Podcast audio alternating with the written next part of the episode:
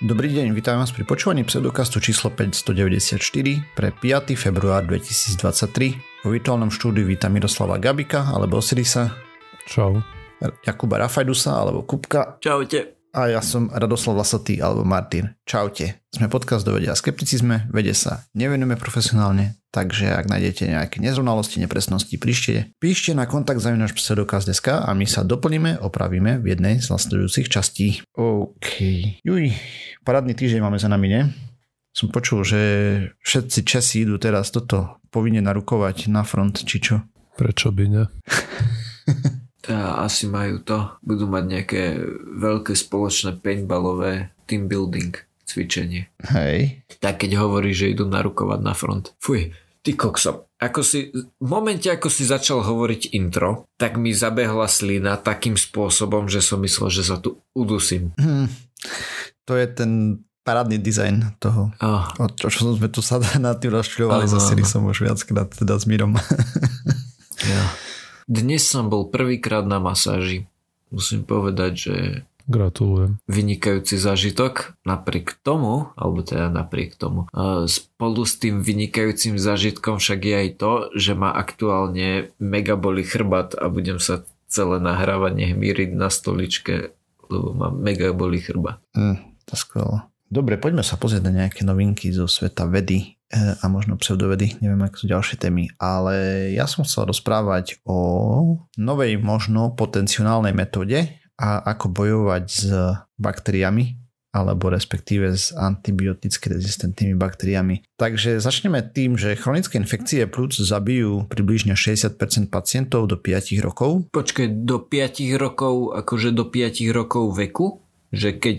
Nie, proste máš chronickú infekciu a, Á, potom mhm, jasné. máš 60% ľudí do 5 rokov zomre na tú infekciu, hej, z tých, čo ju detekovali. Ja, ja som prepočul to chronické. Mhm. Dobre, takže prítomnosť biofilmov a tvorených napríklad baktériou Pseudomonas aeruginosa je jeden z hlavných faktorov, ktoré tomu prispieva, aspoň podľa zistení vedcov, hej, že proste to majú ako hlavný hlavnú značku, že toto keď máš, tak je problém. A baktéria tvorí, tvorí biofilm a je veľmi rezistentná na antibiotika. Vlastne čo sa tam deje. Ten biofilm zabraňuje prenikaniu antibiotik a zároveň produkuje látky, ktoré inaktivujú tie antibiotika, proste ich rozkladajú. Pričom ešte navýše tá baktéria vylučuje látky, ktoré simulujú v princípe vírusovú infekciu a tým deaktivuje vlastne zapalové procesy imunitného systému a teda makrofágy sú zmetené, nevylučujú ďalšie zapalové zložky, lebo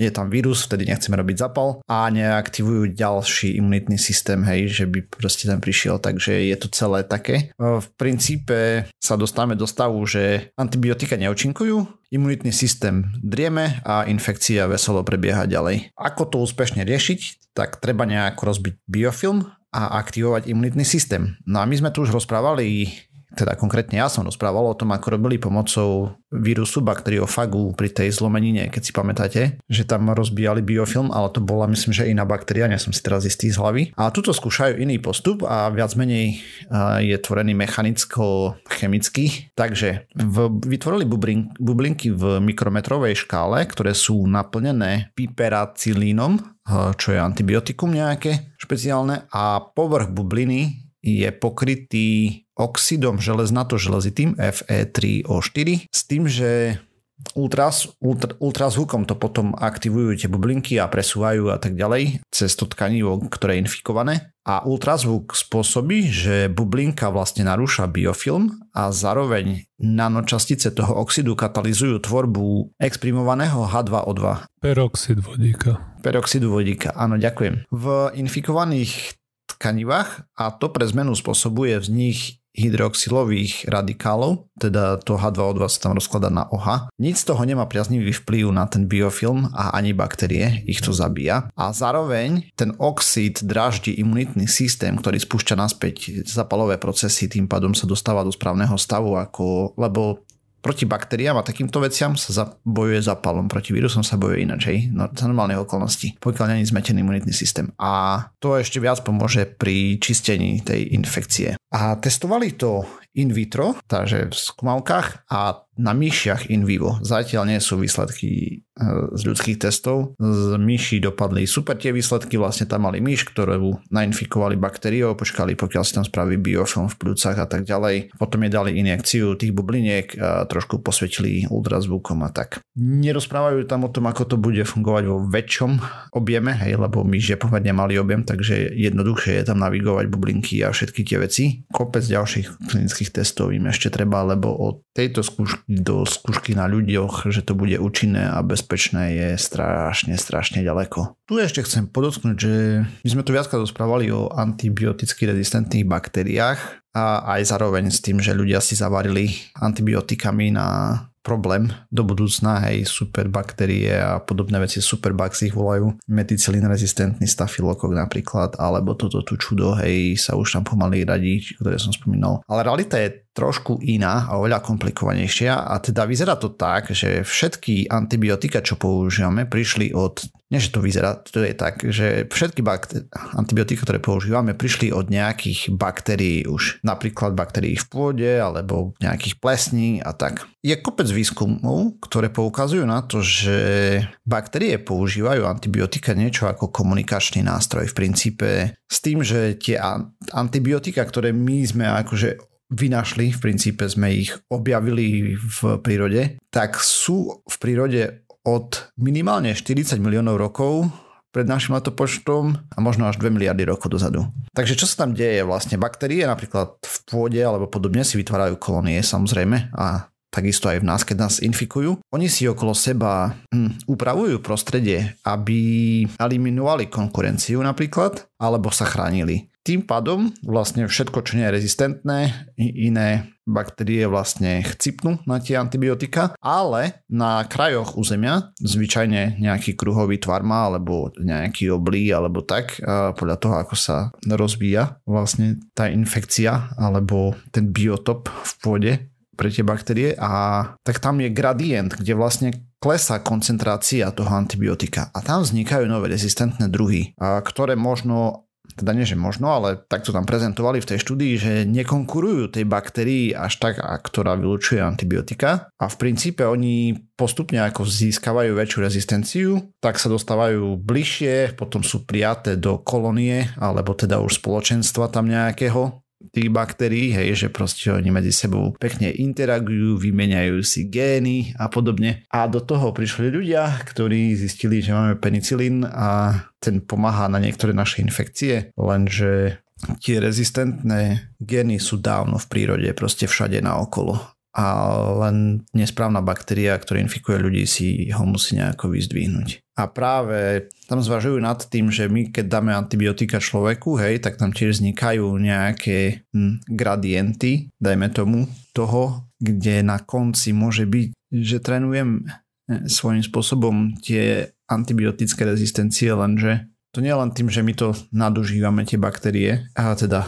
baktérie antibiotika, ale je to hlavne tým, že proste oni na to boli prispôsobené, aby takto reagovali už možno miliardy rokov. No a teda e, riešenie tohto sú tie bublinky? Alebo teda... Fú, to nie, tie bublinky to je len úplne irrelevantná správa k tomuto, okay. hej. To mi napadlo, takže to tu mm-hmm. spomeniem, lebo mm-hmm. to mhm. som teraz študoval v poslednej mm-hmm. dobe celkom dosť uh, a som o tom veľmi nerozprával, lebo... Lebo ono znie to tak, hej, tie bublinky, že to je nejaká nazvime to anorganická záležitosť, alebo ako to povedať, vieš, že uh, proti tak peroxidu... mala by byť to fyzikálna záležitosť, hej, svojím spôsobom. Áno, tak, že proti peroxidu vodíka si ťažko vybuduješ rezistenciu. Tak som to myslel. Vybuduješ aj voči tomu. Jediné voči čomu asi si nevybudujú ľahko rezistenciu je, že tam to zoškrabeš vieš, nejakým spôsobom alebo tak. OK. Proste, že to mechanicky zničíš. Mm-hmm. A na, na to tiež sú nejaké výskumy, čo tam používali, už teraz nepamätám, ale proste to prepichovalo normálne, mm-hmm. mechanicky prepichovalo bakteriálne steny. OK. A takéto experimenty robili. A akože to sú všetko v plienkach tieto veci, ale možno práve uličkou von z toho temného obdobia, do ktorého sa dostávame, že antibiotika nebudú účinkovať pomaly na nič, lebo proste tie baktérie tým komunikujú podľa všetkého, podľa týchto štúdí, ktoré ja som čítal teraz, tak dobre, to je hudba budúcnosti. Uvidíme, čoho sa dožijeme. Samozrejme, veľa rôznych prístupov sa skúša. Hej, toto je len z možných. Ten s tými bakteriofagmi je už overený. Uh, to bolo priamo v človeku, hej, mm. robené, čo sa tak zrástla potom a tak. Mm. Toto je zatiaľ iba na myšiach. To vôbec nikam sa nemusí dostať. Hej, to nemusí ani cez prvú klinickú skúšku prejsť na ľuďoch. Jasné. Ale je to zimavý postup. Ja dnes budem rozprávať o husiach. Ja, veľmi sa mi totiž páčil spôsob, akým bola táto štúdia napísaná. O čo ale išlo? Znepríjemňovanie života divým zvieratám je taká celkom bežná vec, je až taká ľudská vlastnosť. A to teda nie len to neplánované znepríjemňovanie života tým, že napríklad postavíme cestu, alebo priehradu, alebo inak zmeníme biotop,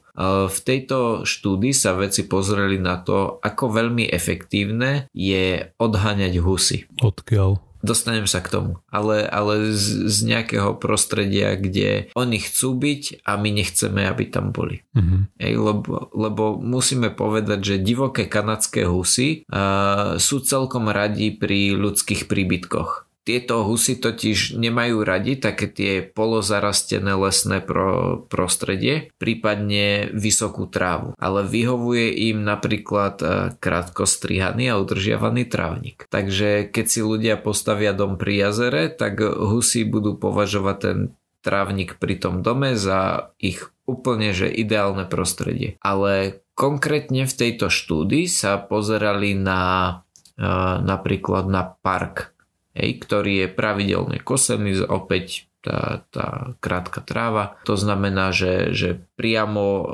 v tejto štúdii porovnávali parky. No a mimochodom, e, keď už rozprávam o husiach a ľuďoch, e, často sa vyskytujú zrážky husích kredlov, alebo teda jednotlivých husy a lietadiel. Napríklad v Spojených štátoch medzi rokmi 1990 až 2019, to znamená nejakých 30 rokov, bolo zaznamenaných 1854 zrážok husy a lietadla, čo vychádza na takmer 64 zrážok ročne, čo je prakticky čo týždeň to, to zrážka. Mm-hmm. No, ale naspäť k štúdii. Plašenie husy. V anglickom origináli tejto štúdie používali slovičko harassment, ktoré teda znamená trízniť, trápiť, sužovať alebo teda skrátka znepríjemňovať tým husiam život. Hej, to znamená, je to nejaká bežná technika vysporiadavania sa s divokými zvieratami. Hej, u nás e, by sme použili slovičko plašenie asi, takže ja budem používať slovičko plašenie. Nikde som sa nedočítal, že, že či plašenie bolo v zmysle takom, že nie, niekde napríklad pri vinohradoch majú tie, tie plynové dela, ktoré proste robia hluk, alebo, uh-huh. alebo že či tam behal nejaký pracovník a robil, že kša, kša, kša, neviem. Každopádne plašili ich. Je to nejaký bežne používaný prostriedok na to, aby sa zamedzilo styku divokých husí a nedivokých ľudí. A to najmä v zime, keď husy, ktoré bežne žijú na vode, hej, pri nejakom jazere, majú to jazero zamrznuté a teda hľadajú potravu niekde inde. No a výskumníci sa teda rozhodli zistiť, či toto plašenie funguje a aké má vplyvy na tie plašené husy. Na 47 divých husy pripevnili GPS tracker, ktorý monitoroval ich e, okrem iného hlavne polohu. No a sledovali ich dve zimy, hej, alebo teda dve sezóny, lebo išlo im hlavne o to, o to zimné obdobie, kedy jazero je zamrznuté a husy boli na, na tých parkoch a, a trávnikoch. Niektoré z tých 47 husí boli rovnaké pre obidve sezóny, to znamená sečteno a potrženo, mali k dispozícii 65 husozím dát na analýzu. A tu sa dostávame k tomu, prečo som si vybral túto tému, lebo keď som si to čítal, tak naozaj používali výrazy ako husozimy a, a to sa mi strašne páčilo. No a potom teda z týchto dát dokázali určiť ako sa husy v jednotlivých oblastiach pohybovali A teda, celkovo zaznamenali výskumníci viac ako 600, 600 plašení, alebo teda plašiacich udalostí. Priemerne to vychádzalo asi na 22 plašení denne. Obe sezóny bolo plašených 12 jednotlivých husí, čo malo za následok 105 husoplašiacich dní v prvej sezóne a 123 husoplašiacich dní v druhej sezóne. Šanca, že hus opustila park, alebo teda tú sledovanú zónu. Si vyrátal aj, že koľko husoplašov za hodinu to je? Nie. To nie. je škoda. A nie, lebo, lebo Uh, ak máme 105 hu- husoplašiacich dní v tej jednej sezóne, alebo teda v tej konkrétne prvej, neviem ako presne dlhá je tá se- sezóna, že, že Mm-hmm. Bolo to v nejakom kanadskom prostredí, neviem, že, že či sa za tú zimu v Kanade pokr- po, považuje, že od septembra do júna, alebo že či to tam majú kratšie. Neviem. Takže nie, nerátal som. Každopádne výsledky. Šanca, že hus opustí park, alebo teda tú sledovanú zónu, ak nenastala plašiaca udalosť, bol 6,5%, naproti tomu 22% ak ich plašili. Z čoho síce vyplýva, že to plašenie má nejaký účinok, no zároveň sa plašené husy vracali na pôvodné miesto o polovicu rýchlejšie. Čiže ak boli plašené, tak sa tam vrátili v priemere o 40 hodín, ak neboli plašené, tak sa tam vrátili v priemere o 80 hodín. V konečnom dôsledku teda nebol rozdiel v tom, koľko času husy strávili v parku, kde boli plašené, versus v tom, kde plašené neboli. A tiež keď vedci porovnali percentuálne časy, v akých stavoch strávili jednotlivé husy na miestach, kde boli plašené a kde neboli plašené, podobné, hej, že koľko času strávili tým, že jedli, koľko času strávili v tom uh, vyplašenom stave, hej, kedy pozerali, že čo všetko sa deje, kedy boli v takom tom kľudnom stave, kedy iba prešlapovali z nohy, nohy na nohu, tak ak boli plašené v tom danom parku, tak vo vyplašenom stave boli iba o 5% viac času. Čo teda v konečnom dôsledku mi vychádza, že na čo ich plašiť. Škoda energie jo. na to. Vtáky celkovo v tomto smere, vieš, keď ťa vidia, že tam nie je hrozba, tak si z toho veľa nerobia vo všeobecnosti. Že to som čítal v súvislosti z nejakých článkov, kde sa ľudia radili, mm-hmm. ako zabrániť vtákom žrať polystyren z fasády. Vieš. Mm-hmm. A hovorili aj, že máš tam pušťať zvuky nejakého drávca, alebo mm-hmm. neviem, neviem už aké metódy rôzne ľudia radili, ale takisto potom písali ľudia aj, že tie vtáky zistia, že im tam niečo reálne nehrozí a ste to začnú ignorovať všetko. No, ja som túto štúdiu našiel na Reddite a, a v komentároch, kde ľudia akože rozprávali o tejto štúdii, tak e, veľmi veľa komentárov bolo práve toho typu, že pokiaľ po nich vyslovene neskačeš, takže im je to jedno. Niekto tam dokonca písal, že má tibetského mastifa, čo je proste obrovský pes, ktorý tie husy neznáša a, a brecha na ne. A v momente, ako je zavret tá brána, že tie husy sú za plotom, takže tie husy mu vyslovene ležia za tou bránou a on sa na ne, na ne tam breše a tým, tým vtákom je to jedno. Tak hlavne vtáky sú pomerne dosť inteligentné, oni takéto hlúposti veľmi rýchlo prekúknú. Mm-hmm. Takže toľko k tomu. Ako, ako vravím, odporúčam prečítať si hlavne vo výsledkoch tejto štúdie sú, sú také tie výrazy, ktoré sa mne veľmi páčili, lebo neviem, príde mi to také, že, že tak ako som si, ako som ich ja s radosťou prekladal, hej, že huso plašenia a huso zimy, tak uh, myslím si, že ten, kto to tam písal, tak bol rovnako nadšený, keď to písal a povedal si, že, že toto bude v nejakom oficiálnom časopise. Určite v Nemčine to ešte srandovnejšie musí znieť. Slovičko harassment do Nemčiny sa prekladá ako Beleštigung, akože die Beleštigung, alebo tiež aj die Schikane, alebo die Schikanierung. Aspoň vieme, odkiaľ je šikana. Áno, áno. Gänze Schikanierung. Počkaj, povedal si gehen ako ísť, alebo... Go, e, no, a, a, e. ok, akože šikanovanie husy. No, môže byť. Ja, mám, mal si pravdu, Osiris. Nemčine to znie lepšie. No dobre, ale, ale to, toľko k plašeniu husy. Ináč aj to bola celkom sranda, strašne mi to, nejde mi to do úst, že hu, plašenie husy, že skôr som chcel povedať plašenie hús, ale ak je husy podľa vzoru kosť, tak je to plašenie husy, napriek tomu, že mi to tam nesie. Ne, pre mňa to je ľahké plašenie husoch. Tak, ale samozrejme. Vybavené. Hej no. Uh, super. A, dobre, ja som z dnešnou témičkou chcel zabrúsiť do oblasti archeológie. Už sme toto asi dlho nemali. Paleontológie alebo archeológie? Aký je v tom rozdiel? Archeológia je výskum ľudských vecí. Aha, a paleontológia čisto iba, že keď sa pozeráš do minulosti, hej? Mm-hmm. Á, OK. A, no a je to určite archeológia preto, pretože táto štúdia pojednáva o nastenných maľbách v jaskyniach v Európe, čiže neočkriepiteľný produkt ľudskej tvorivej činnosti. Existuje kopa jaskinných malieb po Európe a nás budú zaujímať asi 600 rôznych, ktoré datujú niektoré aj 40 tisíc rokov dozadu. No a sú to maľby rôznych zvieratiek a pri týchto maľbách už proste je dlhšie známe, že sú tam nejaké symboly, ktoré, ktorých význam ale nie je, nebol rozluštený doteraz. A tie symboly sú buď nejaké bodky, alebo čiarky, alebo alebo znak v tvare písmena Y.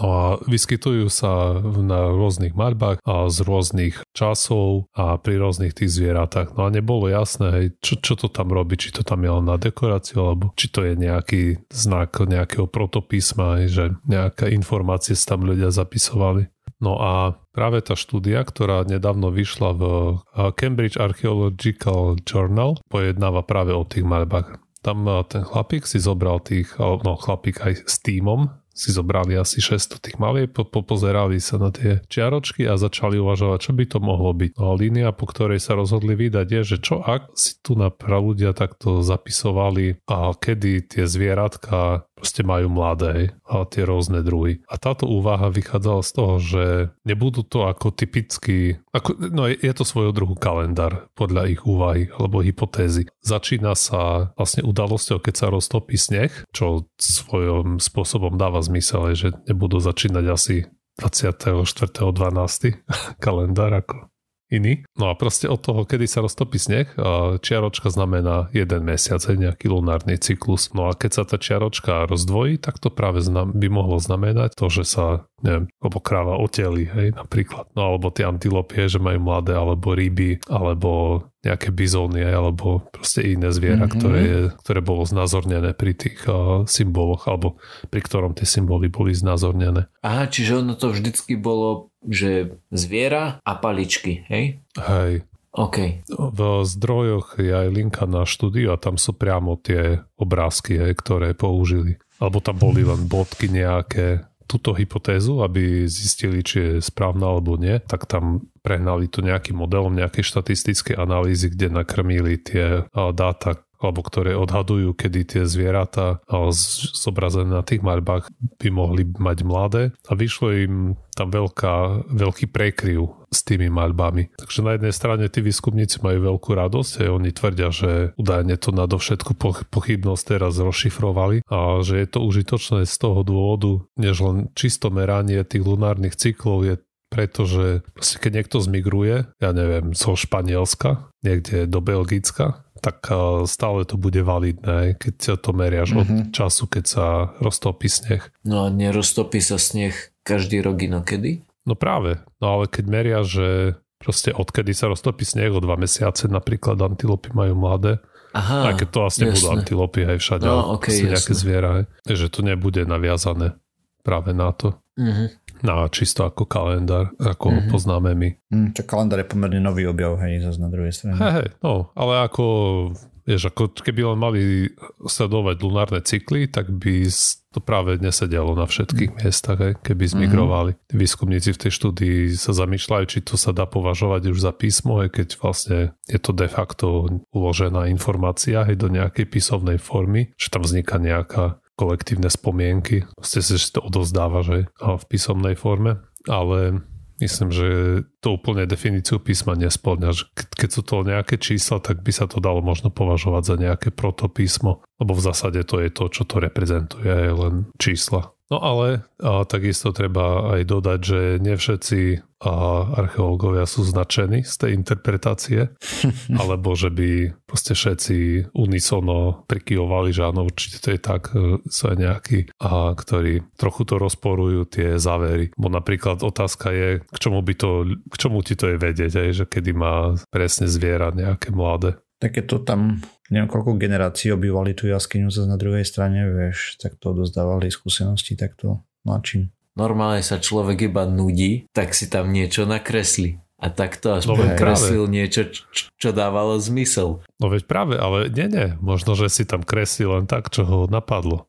A, a my okay, len teraz rozumiem. sme na to dopasovali túto jednu koreláciu. Jasne, chápem. No, hej. Ktorá aj keď asi možno sedí s viacerými datapointami, že pri tých viacerých zvieratách a viacerých mm-hmm. malbách to sadlo. Ale aj stále to neznamená, to nie je, hej, že určite je to tak. Tež prečo by napríklad trebalo vedieť, že neviem, bizon má mladé 3 mesiace po 105 dní snehu, alebo 2, alebo 4. Mm-hmm taký to je rozdiel.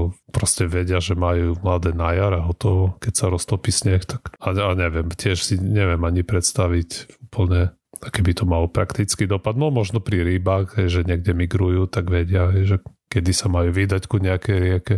Len sa tešíš, vieš, keď vieš, že a v nedelu budú na obed rezne, tak on si vie povedať, že ešte 4 čiarky a môžem toto uloviť. Samozrejme vieme eh. vykonštruovať dôvody aj prečo je to dôležité, ale, ale v zásade to je jedna z výhradka, ktoré som k tomu čítal, že tá informácia, ktorú to má odovzdávať je veľmi otáznej hodnoty. Hej, no však jasné. Ale my to tu nevyriešime, prosím ťa. Ne, ne, ne. Ale môžeme špekulovať. No a v každom prípade aspoň som si pozrel pekné fotky tých, tých malieb. Dobre, takže tým potom sme sa to pracovali na záver tejto časti pseudokastu. Ďalšia časť znova o týždeň. Nájsť nás môžete na www.pseudokaz.sk, kde nájdete všetky zdroje, ktoré sme použili k príprave tém. Okrem toho sme na sociálnych sieťach, Facebook, Twitter a tak ďalej. Na YouTube, na všetkých možných a nemožných podcastových platformách. A ak nás chcete podporiť, zdieľajte, lajkujte, príďte nás pozdraviť na Discord a ak nemáte komu, môžete nám poslať 2% zdane. Ďakujeme, čaute. Dovi. Ahojte.